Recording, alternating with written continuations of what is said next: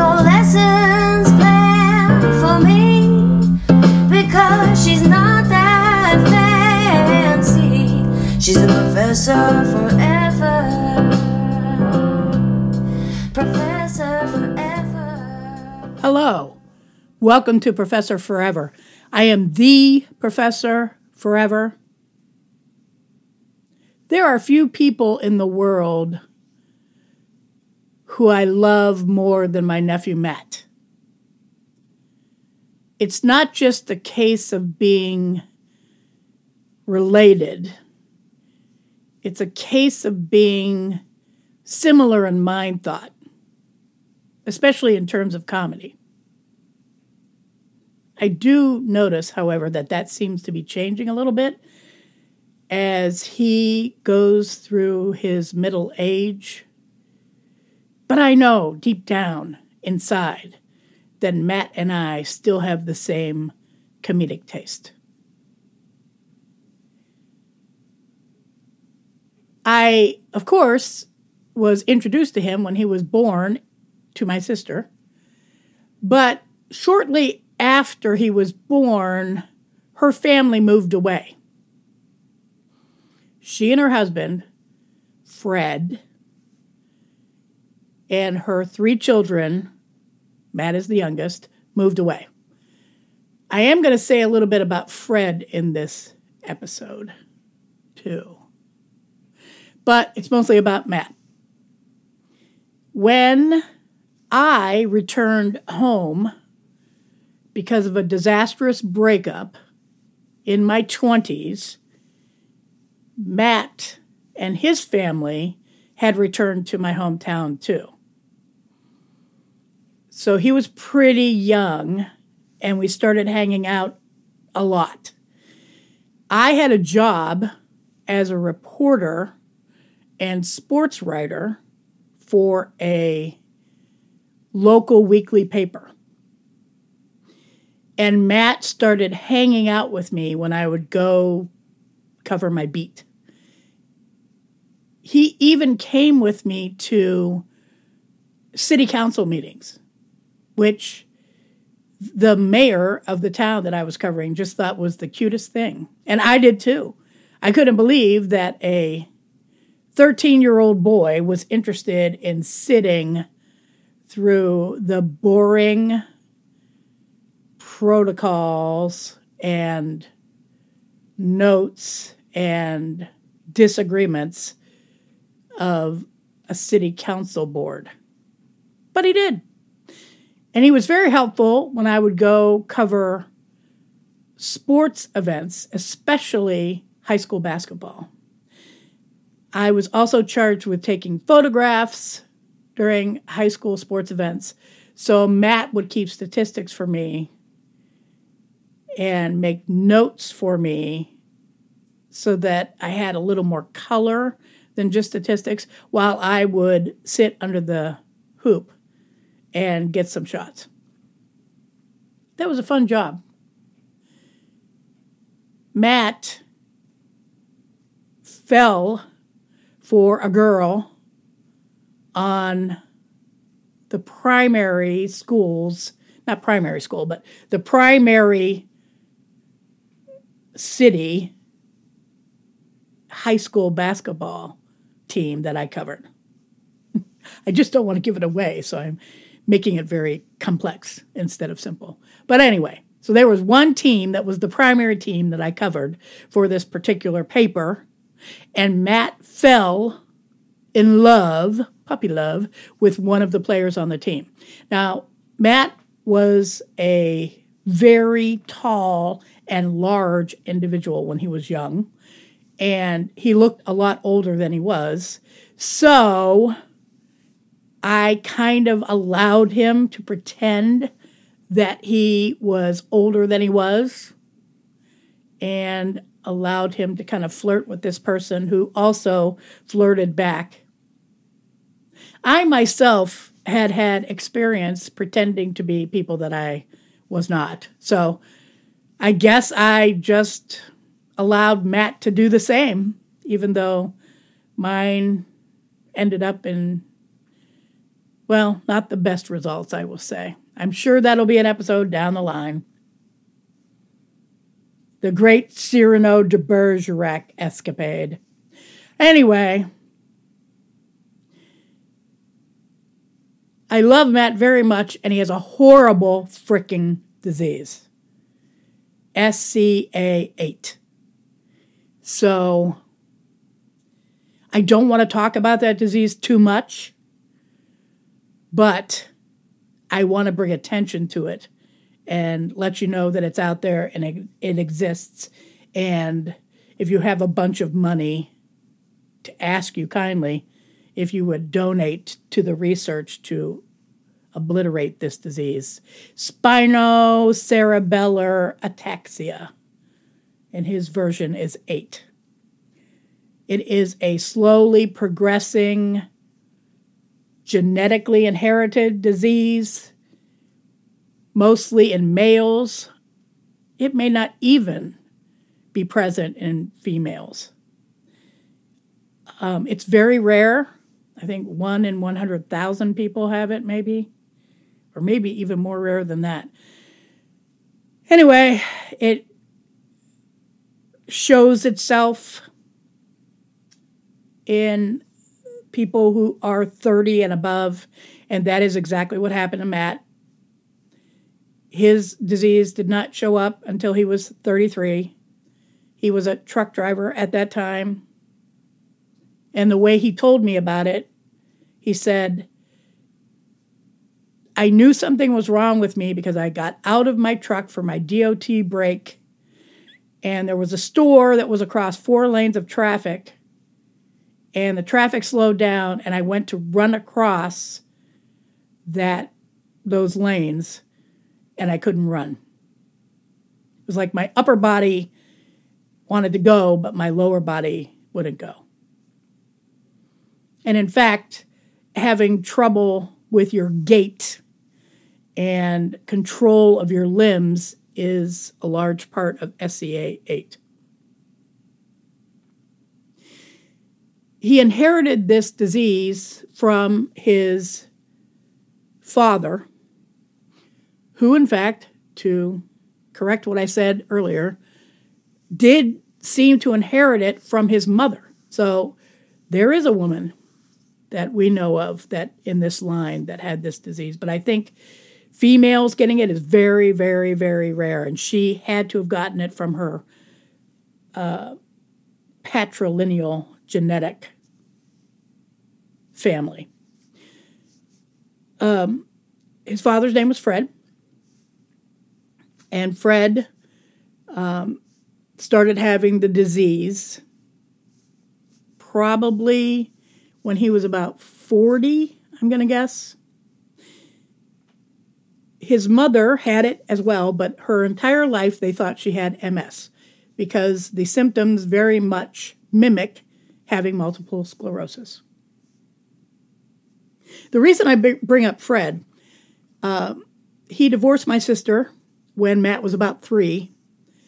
Um, and so he wasn't a favorite in my uh, immediate family.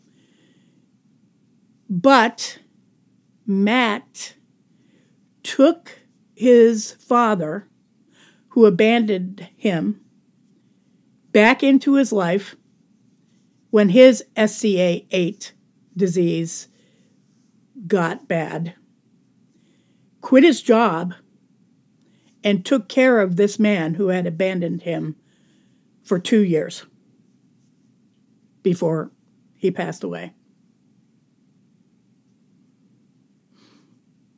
I don't know many people who would have done that. But Matt. Matt did that.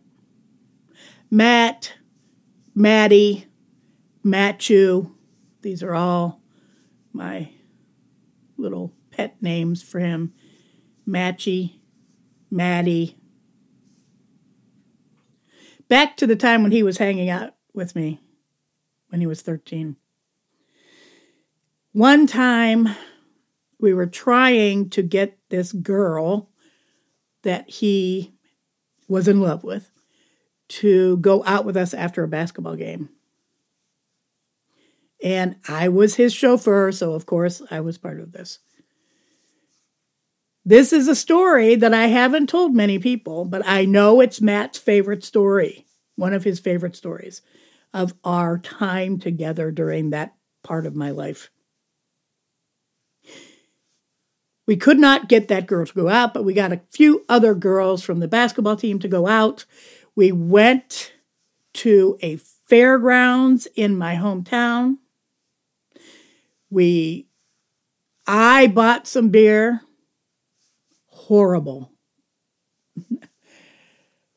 we all do things that we regret, right? So I know now what a horrible thing that was to do.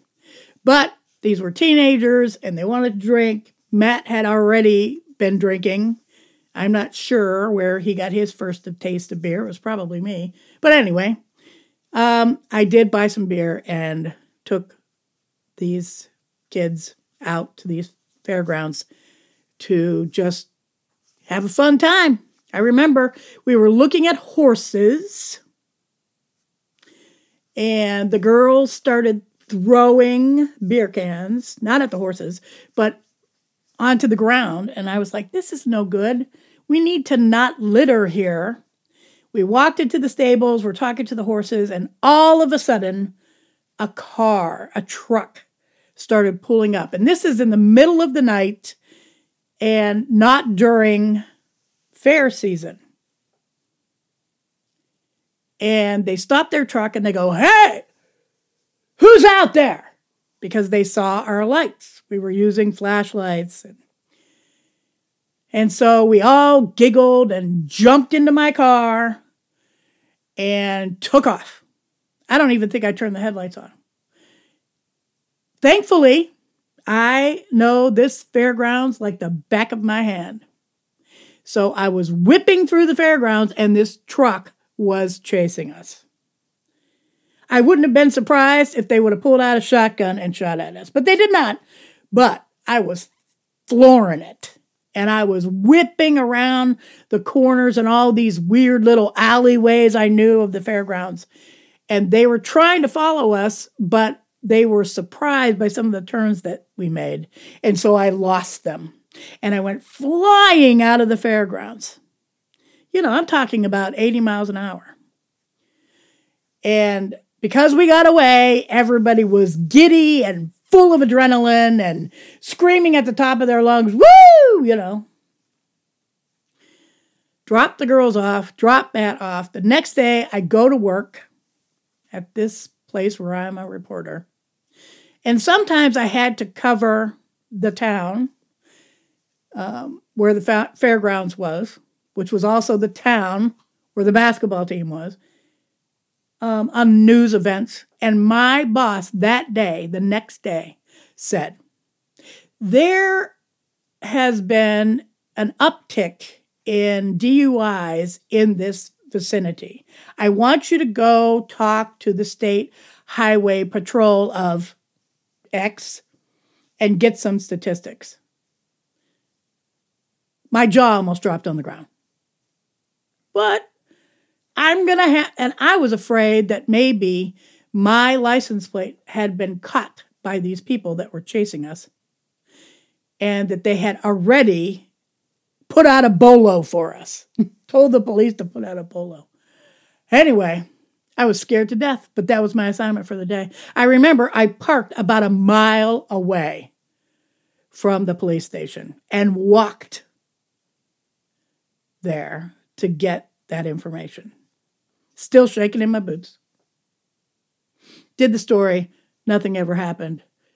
It was one of those childish pranks you get away with. Now, I was not a child, but I have been told because of events from my youth, like the great disaster of the suicide, that I did have some emotional immaturity. One psychiatrist told me one time that I was about 10 years latent in emotional development. So it made me kind of a kid. Matt loves to bring up that story about how fun it was that we did that and we got away. And I guess it was fun. This is the kid that used to watch Orgy of the Dead with me. And we would laugh and laugh, and we had in jokes. We would see each other. I would pick him up for the city council meetings, and he would say, More gold! More gold! Which is an in joke if you know Orgy of the Dead. And we talked about having a movie production studio one day. We called it Lee Franum Productions, which is the first syllable of all of my names. Now I thought I might take that pseudonym on as an actor, if I ever made it as an actor. I have been in a couple of things. I think I've mentioned that. If not, that will be a another podcast to to enjoy. Spinos cerebellar ataxia is attacking my Maddie. He walks with a walker now, but he is upbeat. One of my favorite memories is helping him helping him walk down Hollywood Boulevard when I took him there for a vacation. I loved holding his hand and helping him steady himself. When that was when he was walking with a cane. I remember we were going towards a tour bus company and a bird fell out of a tree right in front of us. And I couldn't believe it. And I love birds. And I got really close to the bird, and the bird breathed its last breath right into my face. I swear to God, that's true. Matt was there. He could tell you. I ended up with the avian flu. Thank God Matt didn't get sick. I was not saddened when I heard that Fred had this disease. He had abandoned my sister. He had abandoned my nephews and niece. There was a time when I liked Fred a little bit. He was very young when he eloped with my sister. I was a kid. He taught me how to do a jump shot way before I even got onto a regular court to play basketball. He seemed pretty cool. But I really didn't like what he did, especially to Matt. Matt told me the story of his father's demise. It's harrowing. They were watching college football, and this is the scene a son and a father, and this son is taking care of this father every single day, every need Fred needed met, Matt would do.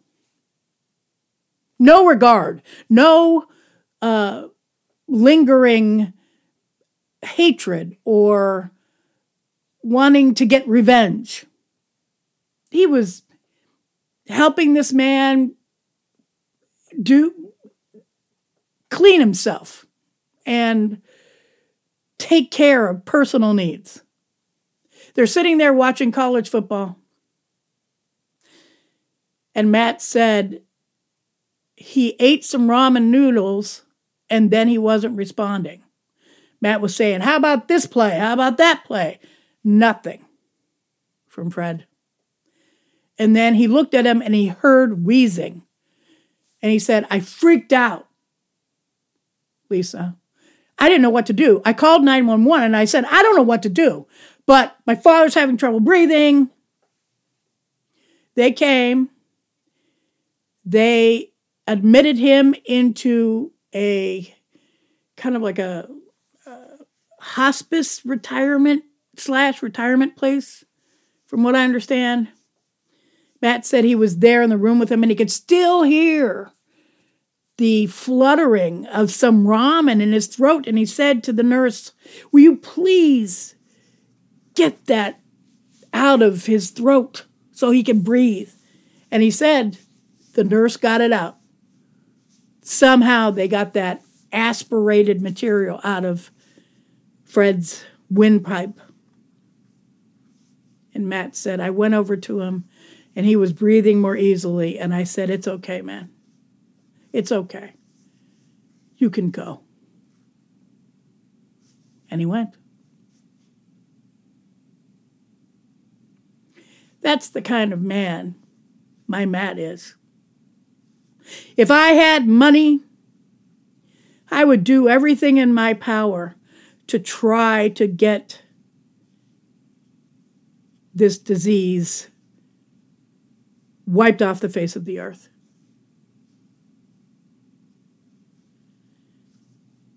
He is a tall, beautiful,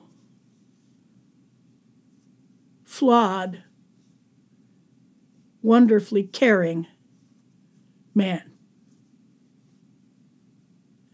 And now he has someone in his life.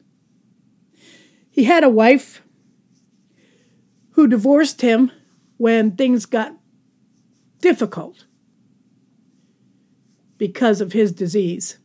And now a woman has come into his life who is there to take care of him. And I am so thankful. I hope these stories of error and play and love and integrity remind you of someone in your life.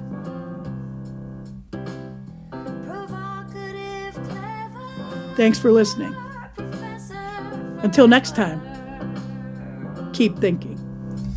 She's got no lessons planned for me